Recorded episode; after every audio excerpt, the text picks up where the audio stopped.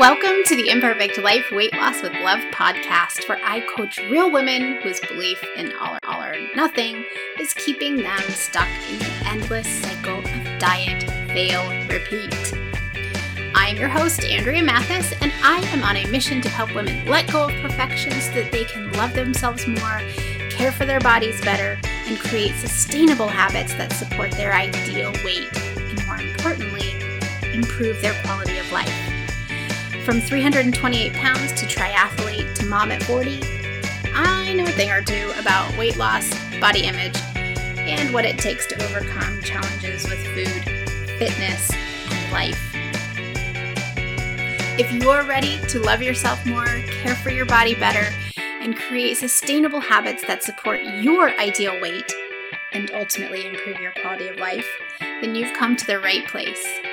This episode is brought to you by Imperfect Life Evolve, a monthly membership for women who are serious about transforming themselves, their bodies, and their lifestyles from the inside out.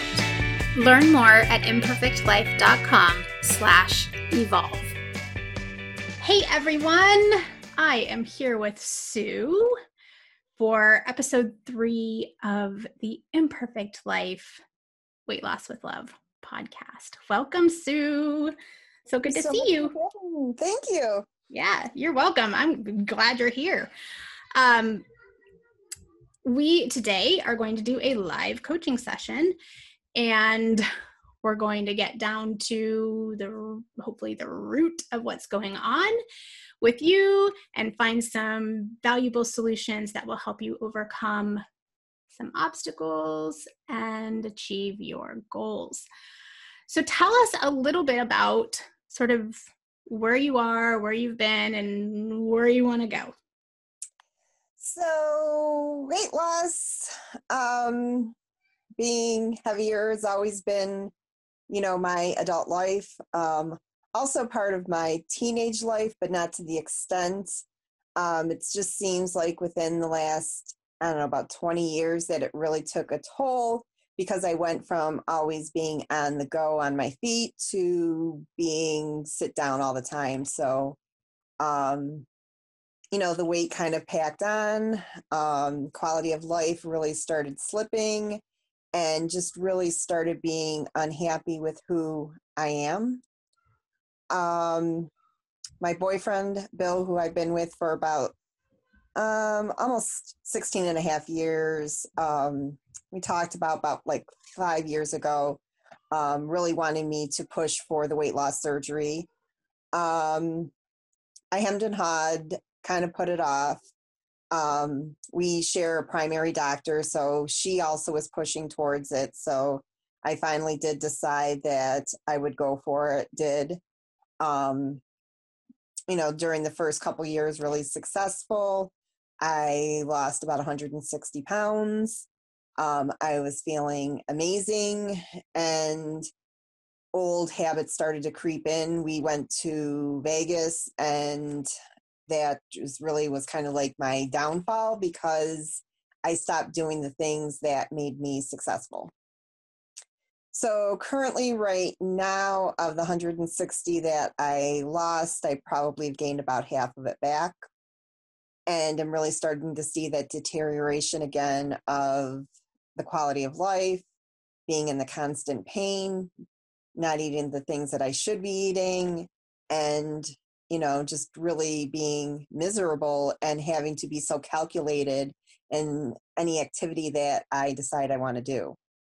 Whether it's, I'm going to be able to either stand, find a place to sit, how much am I going to have to walk? So it's really gotten to the point where, again, I'm back to being the prisoner of me and just not enjoying it anymore. And I need to find a way to once and for all just kind of turn it around. I mean, I got it perfect in my head, and it's just, it's just the follow through, and it's doing it, and, doing things for more than a couple days. And, I just have to decide what I love more, my favorite foods or life. And I think that's just where I'm at right now, is that I have to make that choice. Okay.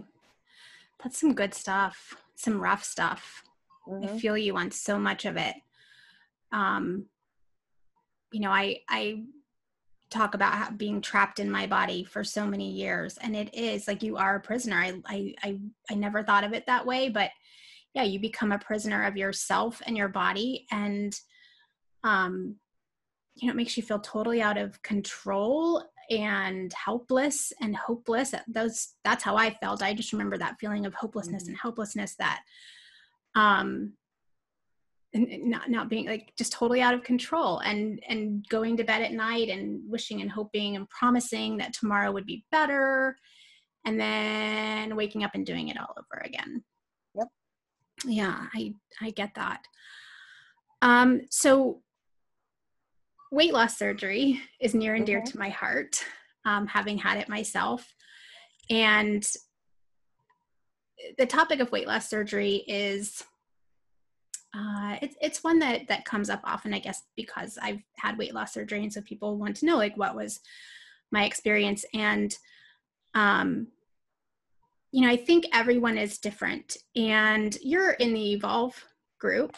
You're a member of Evolve. And actually this topic came up recently in that group. Mm-hmm. And, you know, the general consensus is, whether it's mine or other people's, that unless we work on the stuff that got us to where we were, we're going to find ourselves right back where we started. Mm-hmm. Absolutely. And that goes with for any kind of weight loss, whether it's weight loss surgery, keto, Weight Watchers, Jenny Craig, like it doesn't matter what diet you do. If you only learn how to diet, you're going to have to be on a diet the rest of your life, or you're going to get right back where you started. Absolutely. Yeah. I totally agree with that. And it was funny, I was having a conversation with Bill the other day, and we were talking about revision, and I'm like, why? I said, it's not solving my issue. I said, it's putting a temporary Band-Aid on, you know, a permanent solution. And I said, unless I learn to deal with me and food, I said, a revision will do absolutely nothing for me. Yeah. Yeah. Yeah. Yeah. So in, I think you did my free, well, I did it first as part of the Evolve program, the, how to lose weight responsibly workshop, which is now free on my website for anyone who wants to go through it. But in that I talk about my 6-step approach to weight loss, which is to forgive yourself, practice mindfulness, create sustainable habits, practice, adapt, and repeat.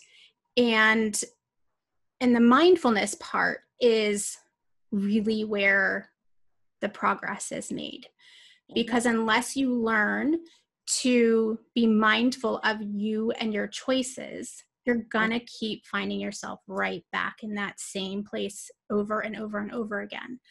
So have you been able to identify, you know, when we talk about weight loss, we talk about motivation and your motivation being your why, but ultimately, like your motivation never really goes away. People say, oh, I can't get motivated. I can't find my motivation. Your motivation is always there. Your reason for wanting to change never leaves. You don't ever think to yourself like, oh, forget it. I want to be uncomfortable for the rest of my life. This is awesome. Like that doesn't happen. Just does not happen. What happens is that we don't address why or how we got to where we are. And that's the why that is important. So can you identify why you choose, as you put it, food over life? Do you know why you do that? Yes. It stems back to childhood. And I realized, you know, when I started doing a lot of self-reflection, that I am a lot like my mother. My mother would hide food. She would buy food for everybody, and then she'd have her special stash that she kept in her room that she ate. You know, she worked the overnight, so she would come home, and when she would go to bed, she would like read or watch TV, and she'd have her little secret stash in her room That was hers. And I found out that when I worked overnights, I did the same thing. I would bring stuff home, eat before Bill would get up, and that it wasn't there. And I realized that I didn't like to share. So it would be mine and mine alone stash. And nutrition just wasn't big in the house growing up.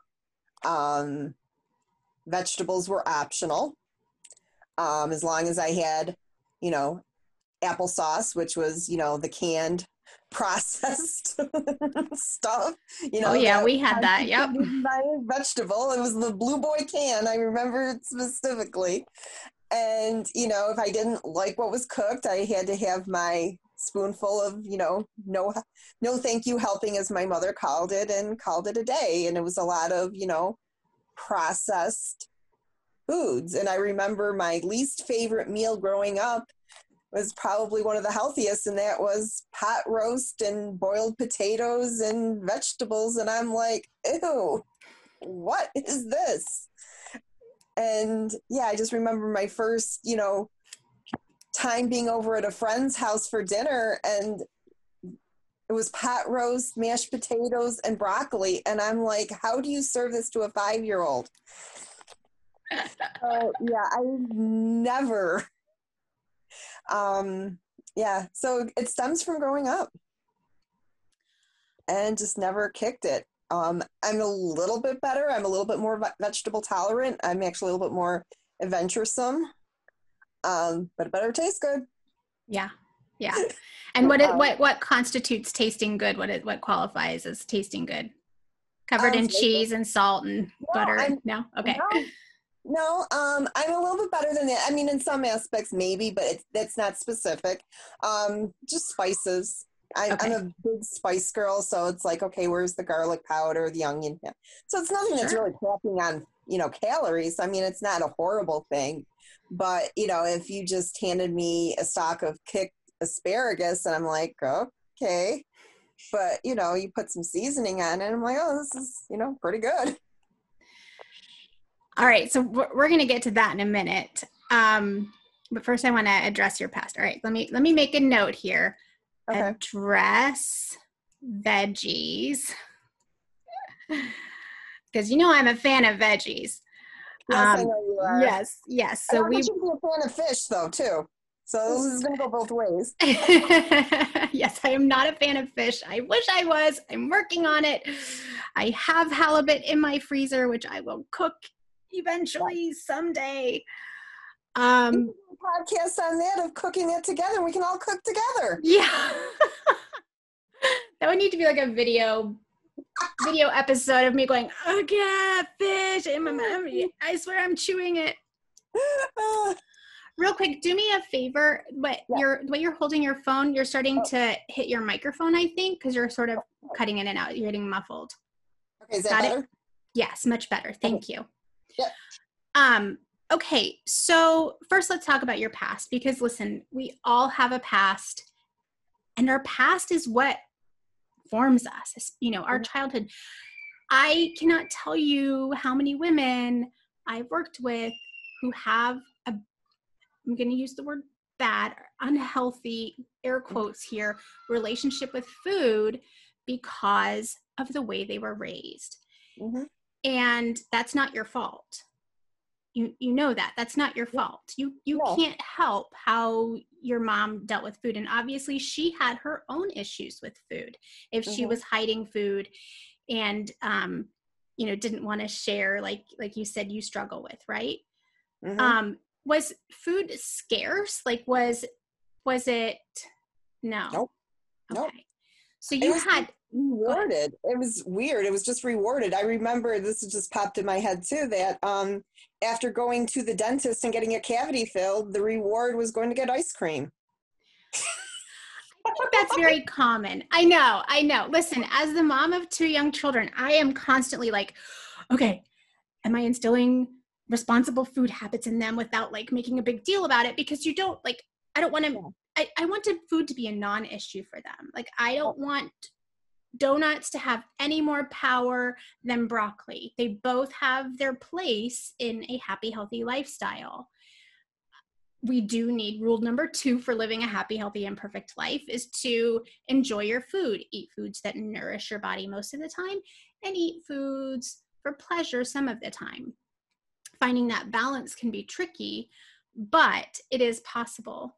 Mm-hmm. But when we've been raised with, like you said, processed foods, you've been trained, your taste buds, your brain, your neuroreceptors, like you've been trained that these are the foods that feel good. You get that response, that I think it's a dopamine response, right, to fat and sugar. So that's the reward. Like the ice cream can be a reward for getting dental work. That's fine. That's not an issue. The issue is when you've become so accustomed to that, not you, but your brain has become so accustomed to those high fat, high sugar, high salt, high taste, high society. What's the word? Satiety? But yeah. I've always said it satiety, and then I realized someone said the other day, no, it's satiety. Satiety. I think apparently, yeah. I've been saying it wrong for like my entire life. Now I'm going to get tripped up forever. But those foods, that is the reward. And that's an instant reward, which is really hard to overcome. Yes. You know, are you going to get that quick response from the French fries? Or are you going to, that's like an instant reward? Or are you going to wait and get the reward from the broccoli, which is not going to feel anywhere near as good as those French fries in the moment? Nope. But in the long run, the reward is way better. Yeah. And that's like the motivation, the why. But again, you know your why. That hasn't gone anywhere. Improving your quality of life, being able to, as you put it in your pre-session questions, being able to get off the floor more easily, being able to be comfortable in chairs, all of those things that, again, like I totally get because that's where I lived for a long time. And that takes a toll on us physically, mentally, and emotionally, which can then, you know, again, like in that moment, well, I already don't fit in the chair. I'm already uncomfortable. So I might as well eat the French fries because they're going to feel good right now. It's kind of a no-brainer. Like we're programmed for immediate gratification. So how do you get past that? How do you get past the immediate gratification and move to lifelong success or a future of feeling better? Yeah. So let's talk about like the motivation in the moment. And I actually did a video on this the other day for the Evolve group. It was my Monday morning pep talk on Tuesday last week because I was out of town, but it was about motivation and making those choices, like being motivated in the moment. How do you get motivated in the moment? Right? Is that what the video was that I did last week? Now I'm second guessing myself and thinking maybe that's what I was planning to do tomorrow. But I don't think so. I'm pretty sure that's what it was. It was on motivation and making the choice in the moment. So how do you in the moment go from, okay, I can eat these French fries that are going to feel really good right now, or I can eat this broccoli that's going to feel better in the future. And part of that is that knowing that, reminding yourself that pleasure in that moment with those French fries is fleeting. It is temporary. Mm-hmm. How are you going to feel after you eat the French fries? I'm not a fan of regret, remorse, guilt, and shame, right? I don't think those are good motivators, but knowing that you're probably not going to feel great after making that choice, stopping in that moment, what do I really want? Mm-hmm. Do you ever stop to do that and ask yourself, what do I really want? Not as much as I should, but one of the things that I'm going to try to do is, you know, is to really stop, think, wait a half hour, and then really reevaluate in that half hour if that's really what I want. Because a lot of times that I found, like in the past when I've done that, that half hour goes by, I'm into something else, and I've totally forgot about what I wanted previously. Are you hungry when this happens? Sometimes yes, sometimes no. It's a lot when I'm at work. Okay. And I'm in this crazy work schedule. You know, not really taking time out for lunch, eating at the desk. You know, what am I running to go get? You know, is it going to be McDonald's today? Is it going to be Wendy's? Because they're right up the street. You know, is it before, you know, 8, 9 o'clock? Can I go to Starbucks? Oh, neither of those things. Okay, what's in the lunchroom? And then it's a combination of, you know, they do have your healthier stuff in there. And I've, you know, have a tendency when I do that to eat more of the healthier stuff. But still not 100%. So again, it's, you know, really going back to that mindful thinking and just really thinking about, you know, what I want and what's going to do it for me for the moment. And then is that going to sustain me for the future? Yeah. Do you ever take food to work? Yes. And it sits there and then something else. So you might pack like a healthy, I know you work second shift, right? Yep. Second shift. Yep. So you might pack foods that honor yourself, your body, and your goals, but then yes, you'll be like, I'm just going to run up to Wendy's real quick. Is that correct? Yeah. Okay. And so you feel like if you wait 30 minutes before you go to Wendy's, mm-hmm, that you will then choose, say, the food that you take, or choose something else at Wendy's, or not go at all? Yeah, either that, or I say, okay, I'm going to start with this that's healthy, and then reevaluate in the 30 minutes to see if I'm really still hungry. Yeah, because I'm a fan of eating when you're hungry. Mm-hmm. I am a true believer that when we're hungry, we, like, true hunger, right? Mm-hmm. Not bored, not procrastinating, not stressed, not tired, but truly hungry, that we should eat, because that's our body's signal to tell us, hey, I need energy. I need food. And when we don't honor that hunger cue, what ends up happening a lot of the time is that we then binge, because we get past hunger, a normal state of hunger, to that ravenous mm-hmm feeling when we just want to like gorge ourselves on whatever we can find. And so I think waiting, and of course mindfulness, like mindfulness is major, right? It's one of the most valuable tools you can have in your toolbox. And so stopping to ask, like, what do I really want? Or waiting a few minutes to make sure you're really hungry, have a drink of water, you know, practice some deep breathing, find, you know, a small task that you can do to make sure that you are genuinely hungry is a great tactic. I would be concerned. And if this works for you, then great.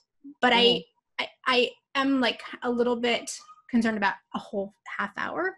Again, mm-hmm, everyone is different. If that works for you, do it, but be very mindful of, like, is the half hour a good amount of time, or is it too much? Because if it's sending you over the edge, and if you're spending that full half hour thinking, okay, what am I going to eat when this half hour is over? Mm-hmm. Yeah. Does that ever happen? Usually not when I'm at work, because I'm so engrossed in what I'm doing. So no. Okay, good. Good. But as I said, so either at that point, it's like I forget to at that point to maybe even eat at all.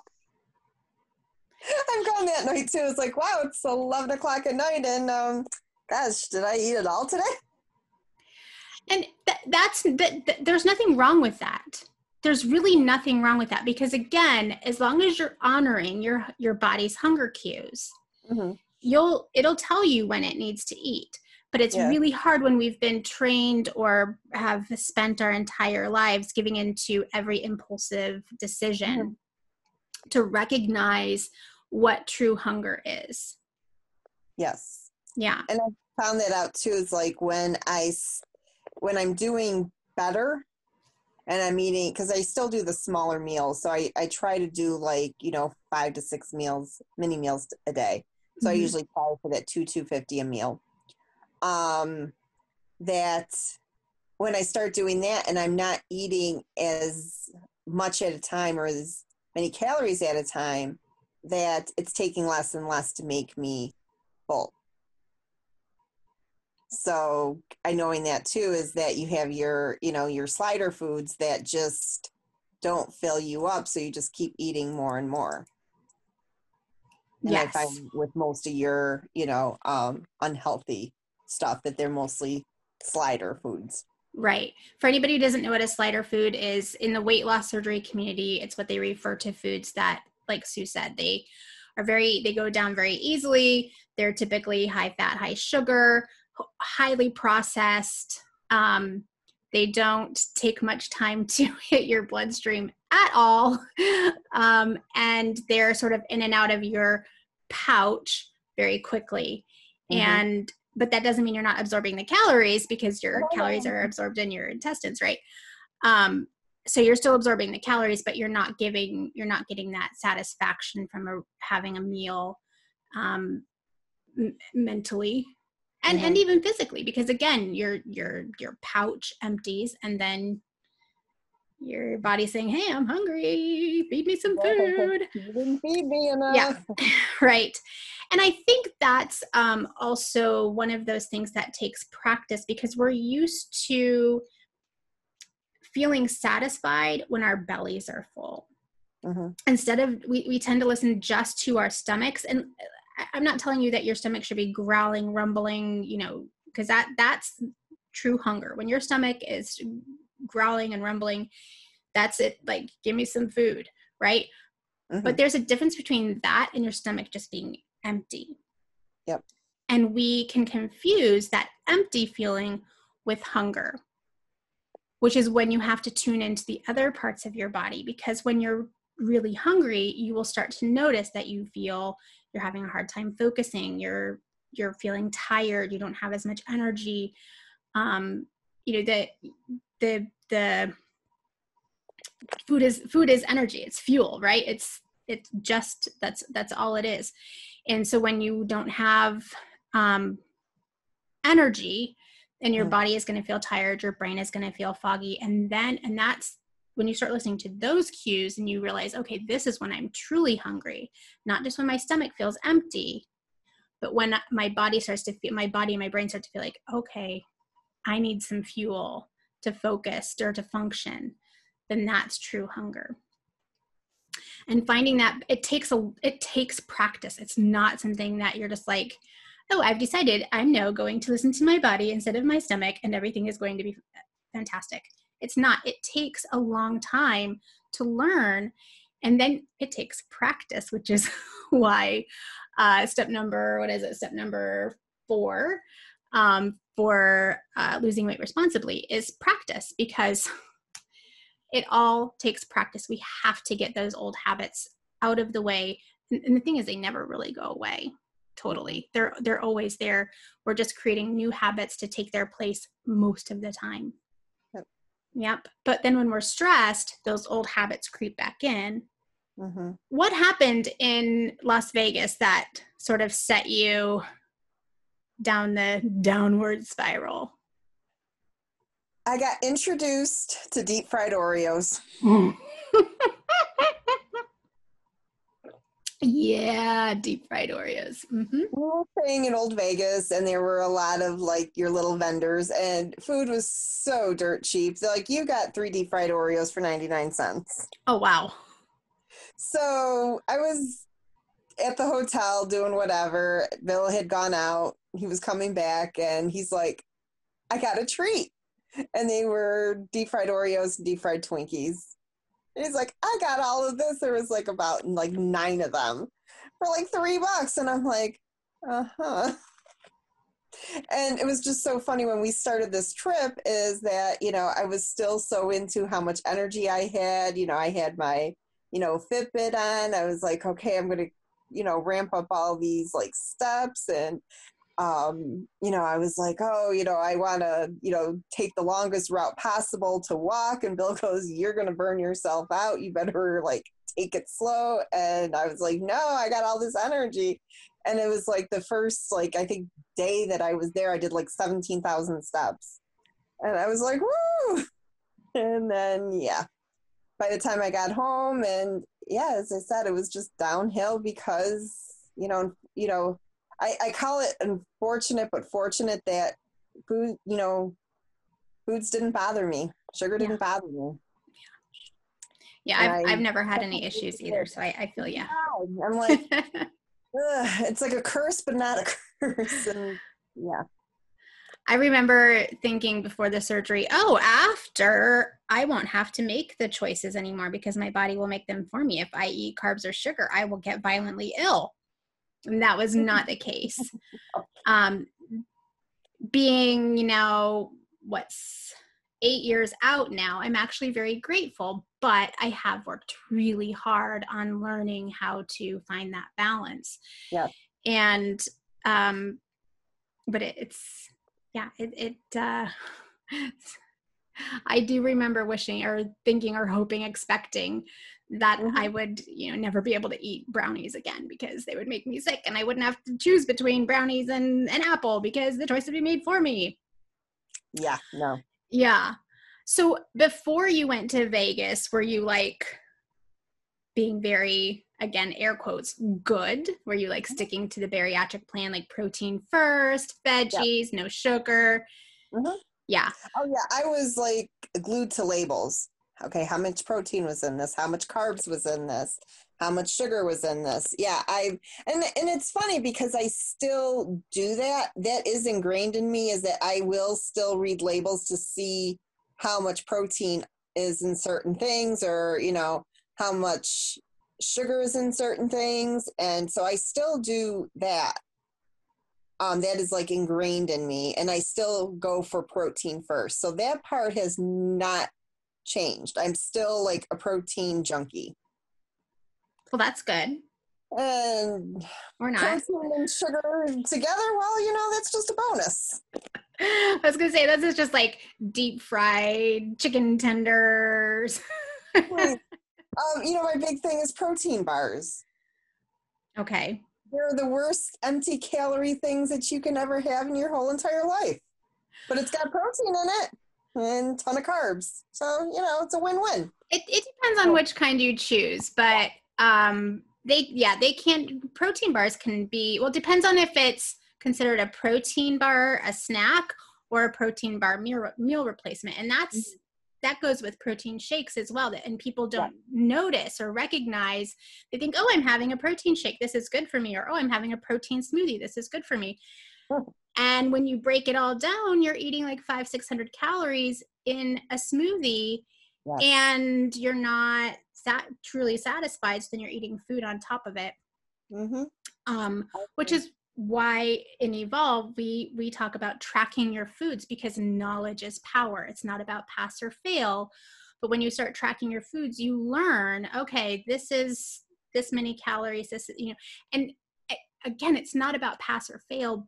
No. But it is, it's knowledge is power. I will say that over and over and over again. Knowledge is power. Mm-hmm. And we can go mindlessly through life and just, you know, eating a 600 calorie protein smoothie every morning and then having a mid-morning snack of, you know, whatever, a protein bar, that's another 300 calories. And now by noon, you've had almost 1,000 calories. And especially if you have a sedentary job, you're just sitting there. You might think that you're making all the right decisions, but they're not what your body needs.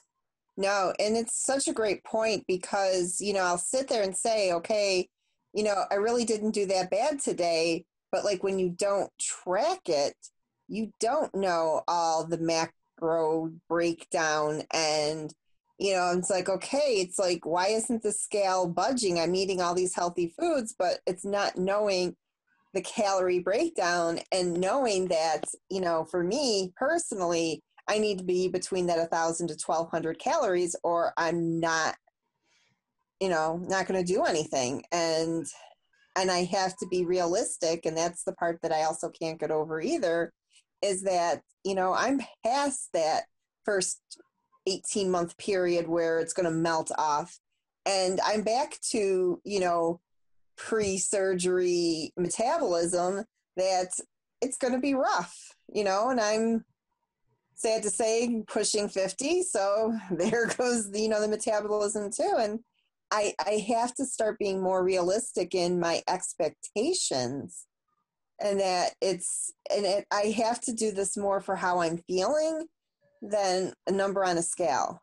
And I can't be so focused on that number on the scale. I have to be focused on how I'm feeling and how my clothes are fitting.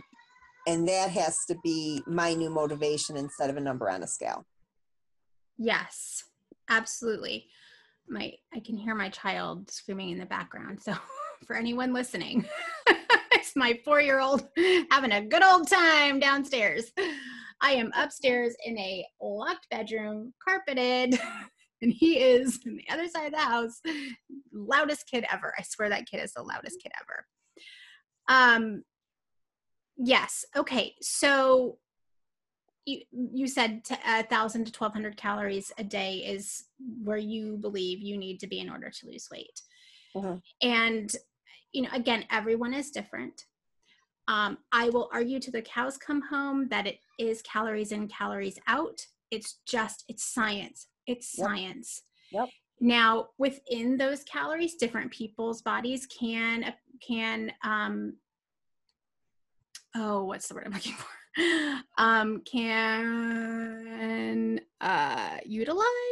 We'll go with utilize. It's not the word I want to use, but we're going to go with it. Different macronutrient combinations, and even different types of food. You know, some people can lose weight on 1,000 calories of McDonald's every day. It's been done. There's like, you know, mm-hmm. stories about it. Yep. But for other people, that would cause instant inflammation, all of the salt, fat, sugar, processed, you know, carbohydrates, gluten, all of that, soy, you know, and they wouldn't be able to lose a pound. And so learning your body, again, like when you track your foods, it's more knowledge. It's more data for you to look back on and say, okay, this week I kept my protein at 100 grams a day. I limited my carbohydrates to 75 grams a day. And I don't know what the math would be off the top of my head, but he had some fat too. Yeah. Probably like 50, maybe 100. I don't know. I'm not going to try to do the math in my head. But you know, once you can see that and say, okay, this worked really well for me this week. I felt great. I lost a pound or 2 pounds even. I had, you know, great energy. This works for my body right now. And the thing is, that can change. Like that can change too. You know, you're I don't know where you are, menopause. But that is a huge blow to women's bodies. Mm-hmm. And definitely takes a toll on our ability to shed fat, burn fat.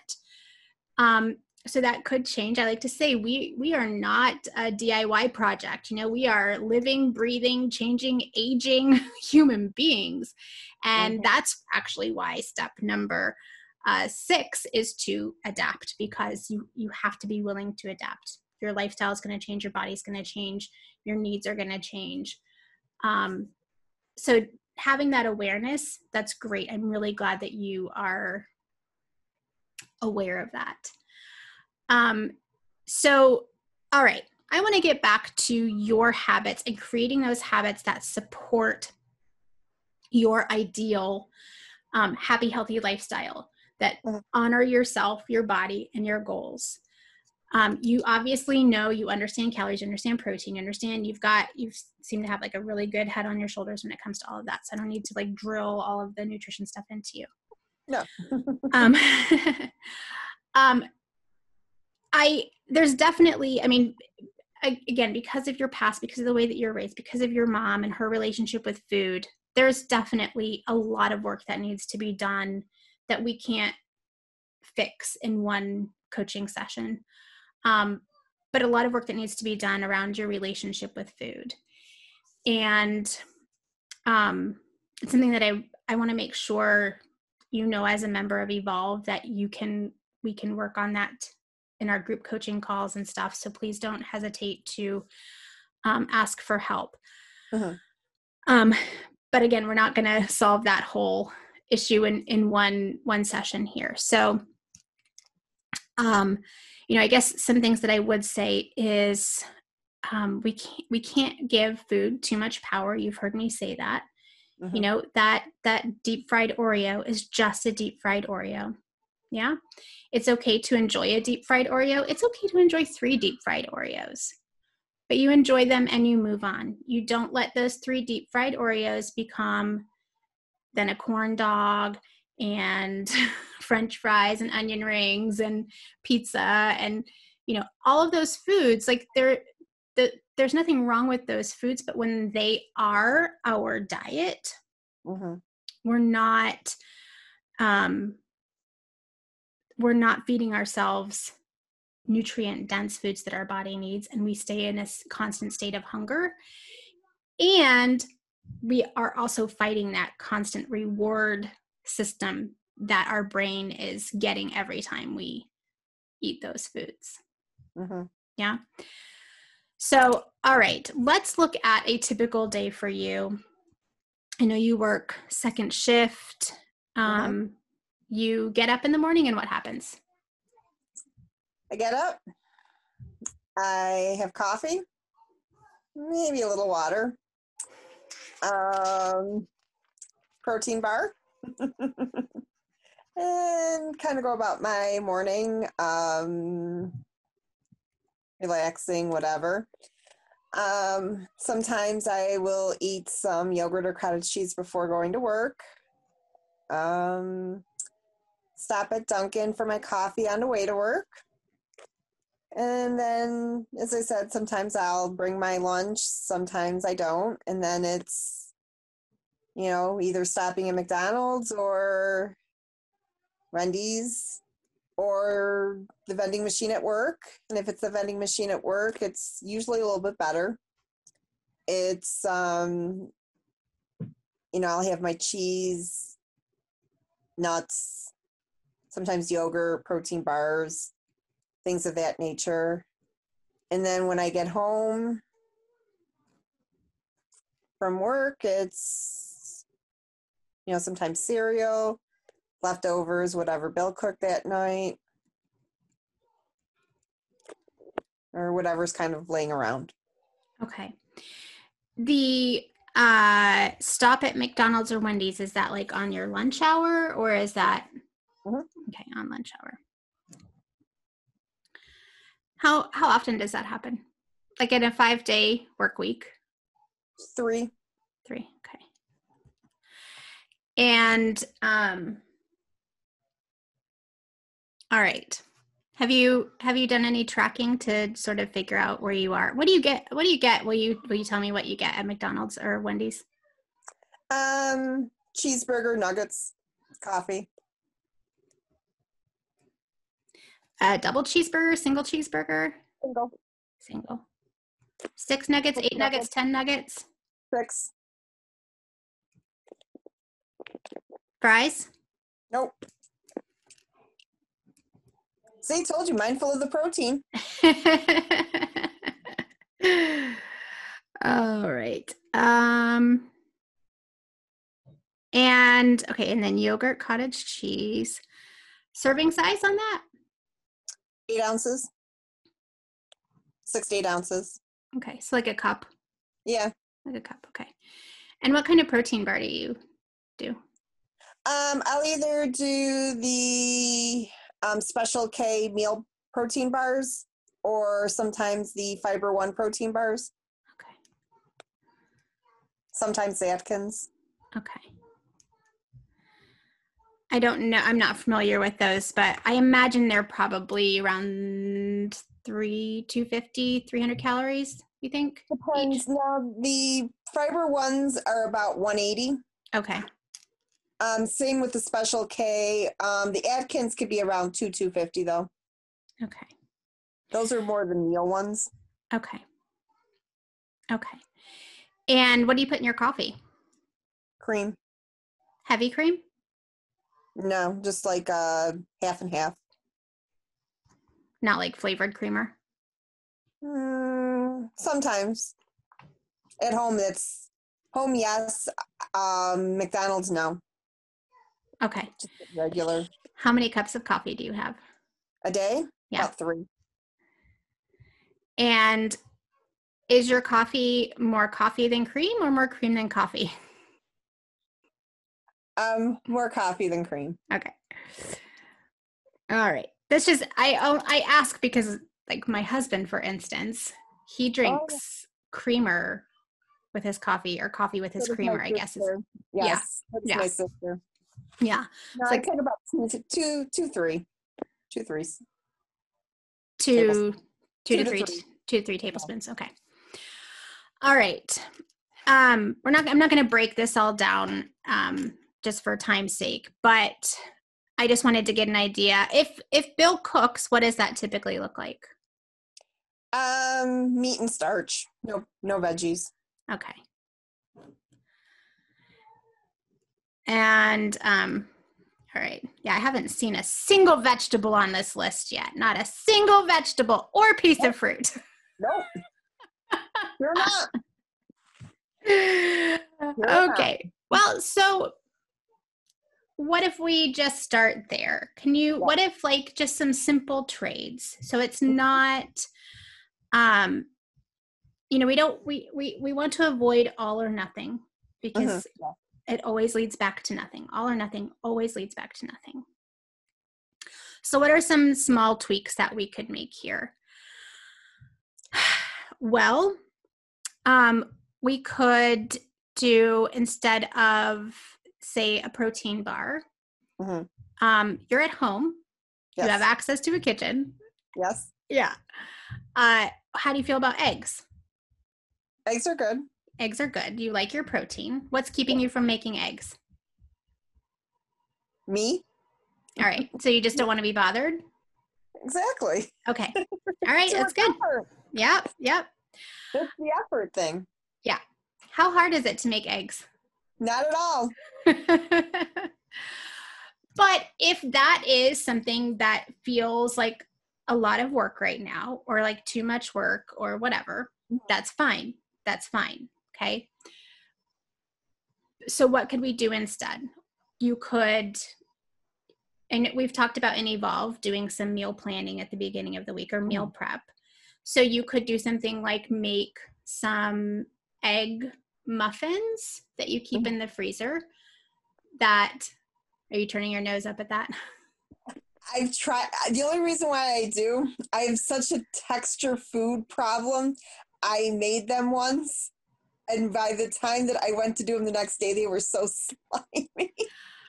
I am not a fan of frozen egg cups, like especially if they don't have any kind of crust on them. If I put like a piece of like whole wheat bread in the bottom to make like a like I really like what's the brand? Killer Bread. Who is that? Some guy's name. Something Killer Bread. I know what you're talking about. Yeah, I've heard of it. My brain is just like I have like Bob's Killer Bread, but I don't think that's what it is. Anyway, like something really like nutty and grainy and good. It's higher in calories, but you can take like one piece of bread. Now you can see my hands. People who are listening cannot see my hands. And you can take like a cup or some, a cookie cutter or something and cut like circles out of like a piece of bread. So you can get like 4 circles out of it, put it in the bottom of the cookie tin before you put the eggs in. And it changes the texture. Or what's even better is if you cube up the bread and do like just 4 or 5 little cubes in your egg muffins. Okay. It changes the texture and makes them so much, I think, more palatable. Like I actually enjoy them like that. If you have a toaster oven and throw them in there, they'll get a little crispy on top. Yeah. You know, when you reheat them. Like, Canadian bacon on the bottom and pouring the egg on top. I've seen the videos on Facebook and the pictures that look so beautiful, but I have yet to successfully make a Canadian. More power to you. You're the protein queen. So I say, if you can make it work and you like it and it's good, then by all means do it. I have yet, not that I tried like many, many times, but I did try a couple times, and both times I was like, nope, not for me.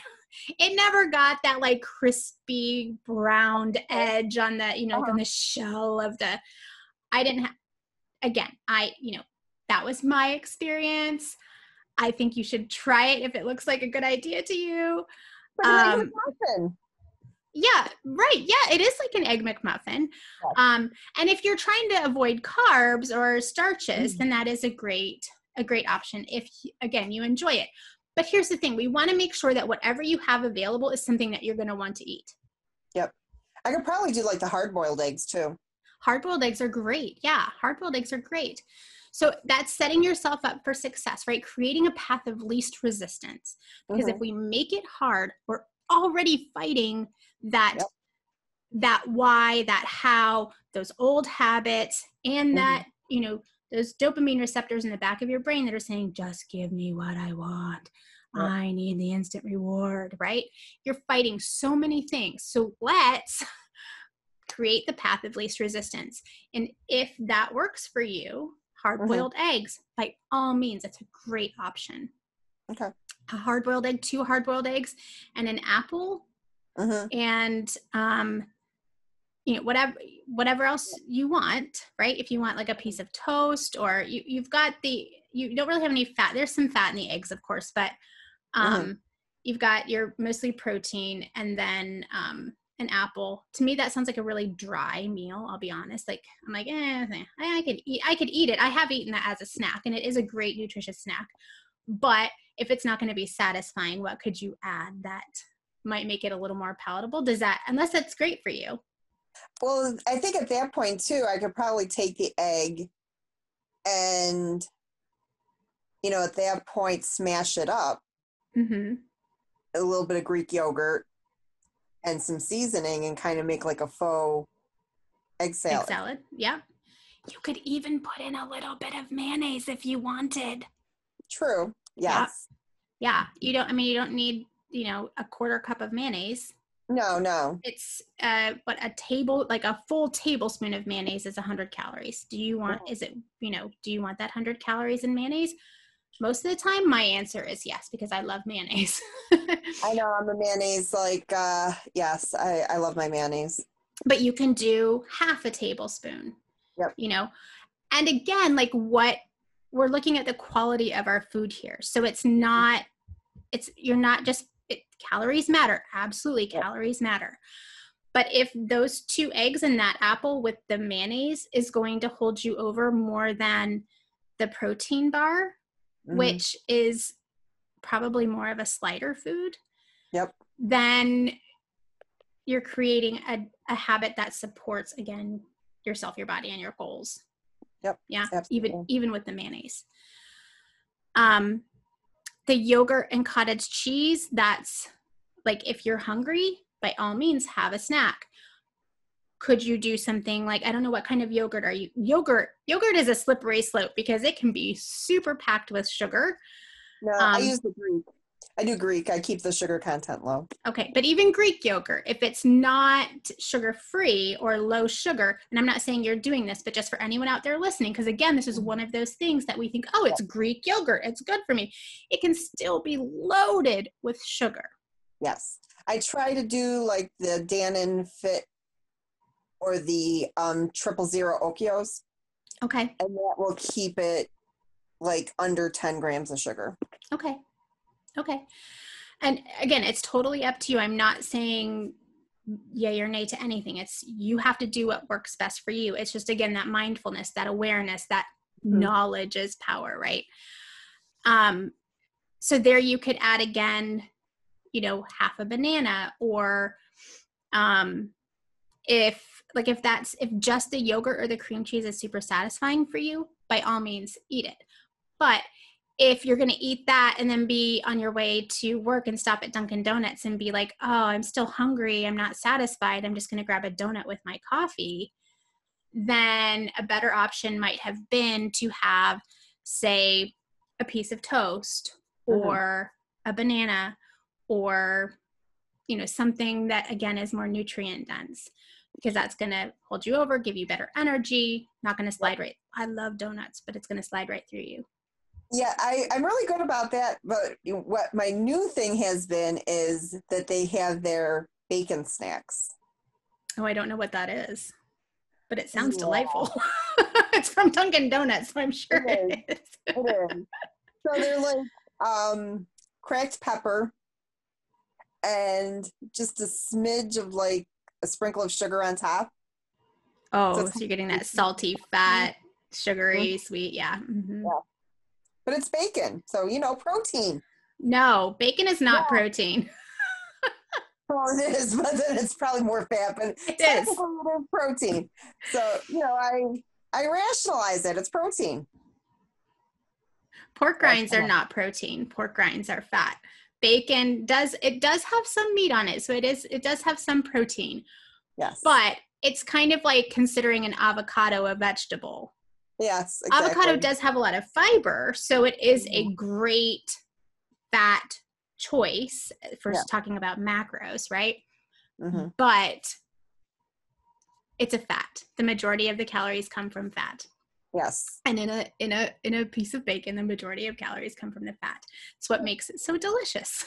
Absolutely. And you know, if it wasn't bacon, it would just be ham, and then, you know. Ham is good. Oh, I love ham. Yeah, for sure. So do I. You know, and then, you know, my mom made it with the glaze with the orange juice and brown sugar. So, you know, it's even better. I totally hear you. Totally hear you. All right. So it's up to you what you want to do about the bacon. What are they called? Bacon snacks. Bacon snacks. Totally up to you what you want to do about those bacon snacks.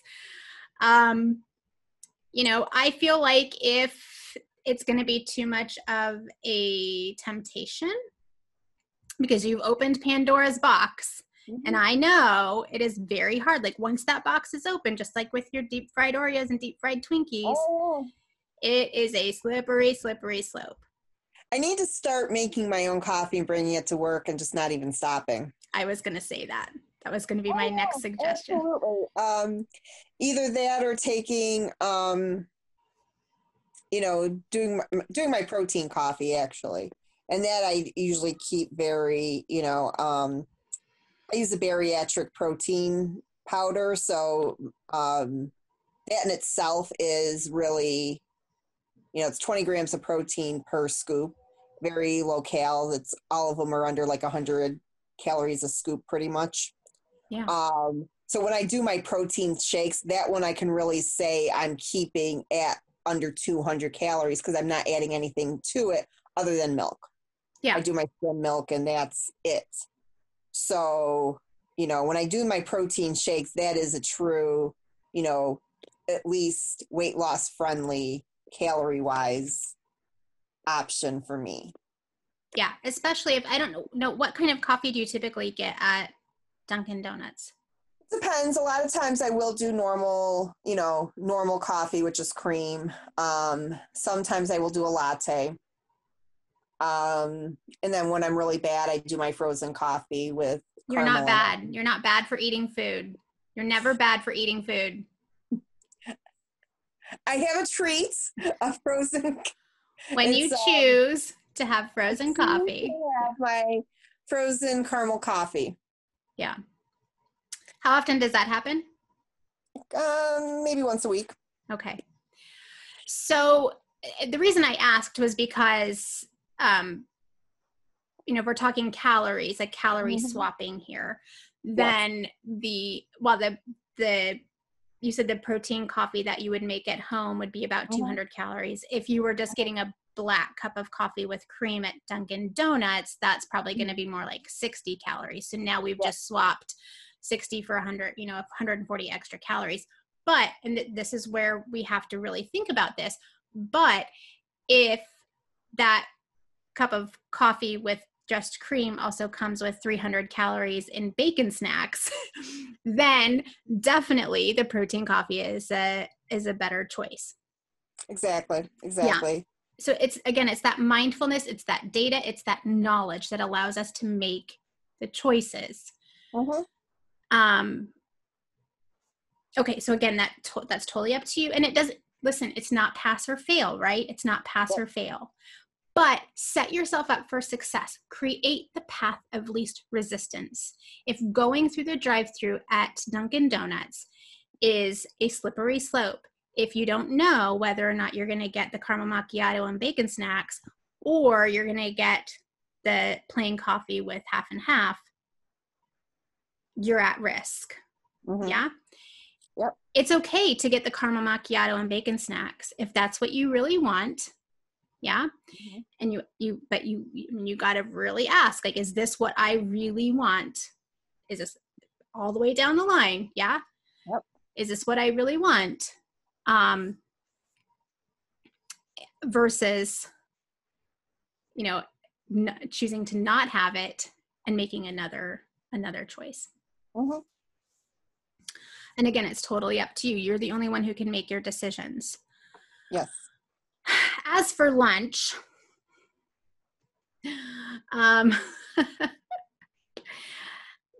fast food, again, it's, and you know, the thing is, like, anytime we put ourselves in a position to eat those types of foods, we put ourselves at risk for making choices that don't honor ourselves, our body, and our goals. So as much as I would like to say, and if this is something that works for you, then by all means do it. You know, pick, if McDonald's or Wendy's is your only option, then you still have the choice of what you order. And this is a really great, easy way to get some vegetables that you don't have to prepare. If you order like the salads at Wendy's I love their salads. Yeah. But if going through that drive-thru is going to be too tempting because those old habits die hard, you pull up to that window and you're the whole way to you're driving, you're like, I'm going to get the bacon or the barbecue chicken salad. I'm going to get the barbecue chicken salad. And then, hi, welcome to Wendy's. Can I take your order? Yes, I'll have a cheeseburger and nuggets. I mean, no, okay, it's already come out of my mouth. I guess that's what I'm getting, you know? Yes. Yeah. And it's really hard because now you're like, your brain is already like, oh yeah, I'm getting a cheeseburger and chicken nuggets. Awesome, right? So now you have to fight that all again. Like, you're probably not going to say, no, I'm sorry. Actually, can I get a salad? The likelihood is not there, right? No. So if you can avoid going there altogether, that is best, because then you're not faced with that temptation. So what could you take that you will want to eat? I've been focusing a lot on the little tuna packets, the flavored ones. So that, plus I get the little packs of the unsweetened applesauce. So do those, and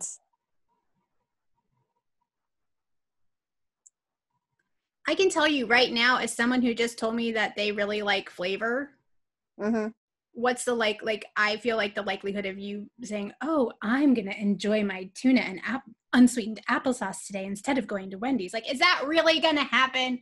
Is that really going to happen? The tuna is flavored. It's the flavored tuna packets. Okay. So I do get the flavored tuna packets. Okay, yeah. I caught that. Are you still going to choose the flavored tuna? Just because you take it doesn't mean you're going to eat it. No, because I haven't. And I will tell you that they've been sitting there forever. Now, as you said, do I take my lunch? the next probably best question is, how long has that lunch been sitting at work? Yeah. So that's why I'm asking you, what will you take that you will actually eat? Because good intentions only go so far. Mm-hmm. Yeah. Yeah. That's a good question. Maybe that's something to really think about and focus on. I'm gonna have to. Yeah. I'm going to have to. Yeah. Yeah. And again, that's a question that only you can answer. True. But I can tell you that going through that drive-through is not the answer that you want to make. No. It's just not. It's not. And you're the only one who can make that choice. Exactly. So set yourself up for success.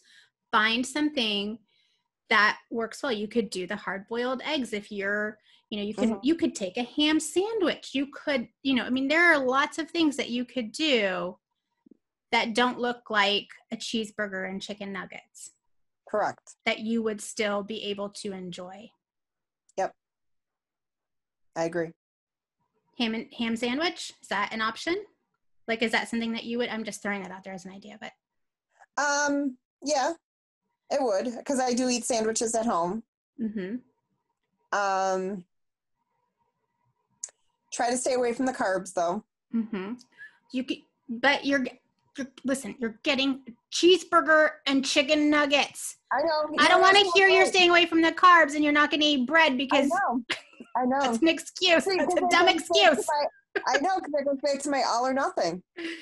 Right. It goes back to my all or nothing. So it's like, if I'm going to have a ham sandwich, I might as well be having a cheeseburger. Yep. And that's not true because I know. Yeah. You're absolutely right. Wow. Yeah. So it's making the smaller choices now and just keep making them. Yeah. That's it's that simple. That doesn't mean that it's easy, but it is that simple. And recognizing that you may not make that choice every single day. I want you to, and you want to, but that doesn't mean that you're not going to have a really stressful day at work and you're going to say, screw it, I'm going to Wendy's and I'm going to get a cheeseburger and chicken nuggets. Yep. But what happens after that is what really matters. Exactly. If you go through that drive-through and you eat that cheeseburger and chicken nuggets, fine. But what do you do next? Do you beat yourself up and tell yourself that you're never going to be successful, that you can't do this, that it's too hard, that you're too broken? Go down that rabbit hole, give all of that power to that cheeseburger and chicken nuggets? Or are you going to say, all right, I ate a cheeseburger and some chicken nuggets because I was having a bad day. What can I do next time instead? And what is my next choice going to be? Because that's what we tend to do is, well, screw it. I had a cheeseburger and chicken nuggets. The day is shot. I'm going to hit up McDonald's on my way home and get a cheeseburger and chicken nuggets from there too. You're fighting your habits.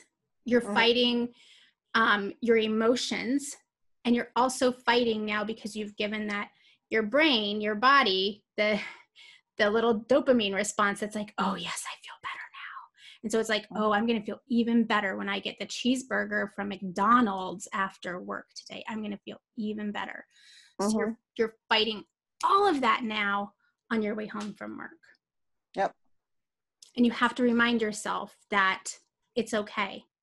You can fight. You can win that battle.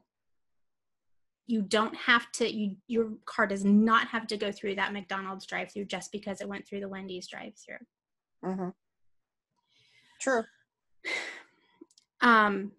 But even better is to take your lunch. Yes. And don't give yourself that opportunity to have to fight. You know what I mean? Don't create that battle. Yes, absolutely. Yeah. Find new ways to cope with the stress of work, deep breathing, meditation, affirmations, go for a walk around the office. I know it's nighttime, so you probably aren't going to go outside and go for a walk, but get up and move your body. You've got to create new habits to take the place of the old habits. Correct. And just saying, I'm not going to do this anymore is not a solution. No, it's not. You have to have a plan in place. Yeah. Yeah, you do. You got to have that backup plan. Absolutely. Okay. That pretty much, I mean, but I would love to see you maybe sit down with a piece of paper and a pen and write down the foods that you enjoy, that you consider nutrient dense, that honor yourself, your body, and your goals. Okay. You know? And here's the thing, like, if the broccoli with a slice of cheese on top is going to get you to eat broccoli, I'm just using this as an example. That's okay, because that broccoli with a slice of cheese on top is way better for your body than fries from McDonald's. Absolutely. It won't be the broccoli, though. There is nothing that can make broccoli better. That's totally fine. I'm just using it as an example. I know. But I've actually, as I said, in the last few years, I really have gotten myself out of my comfort zone with vegetables. I actually now will eat Brussels sprouts. Nice. Air fryer.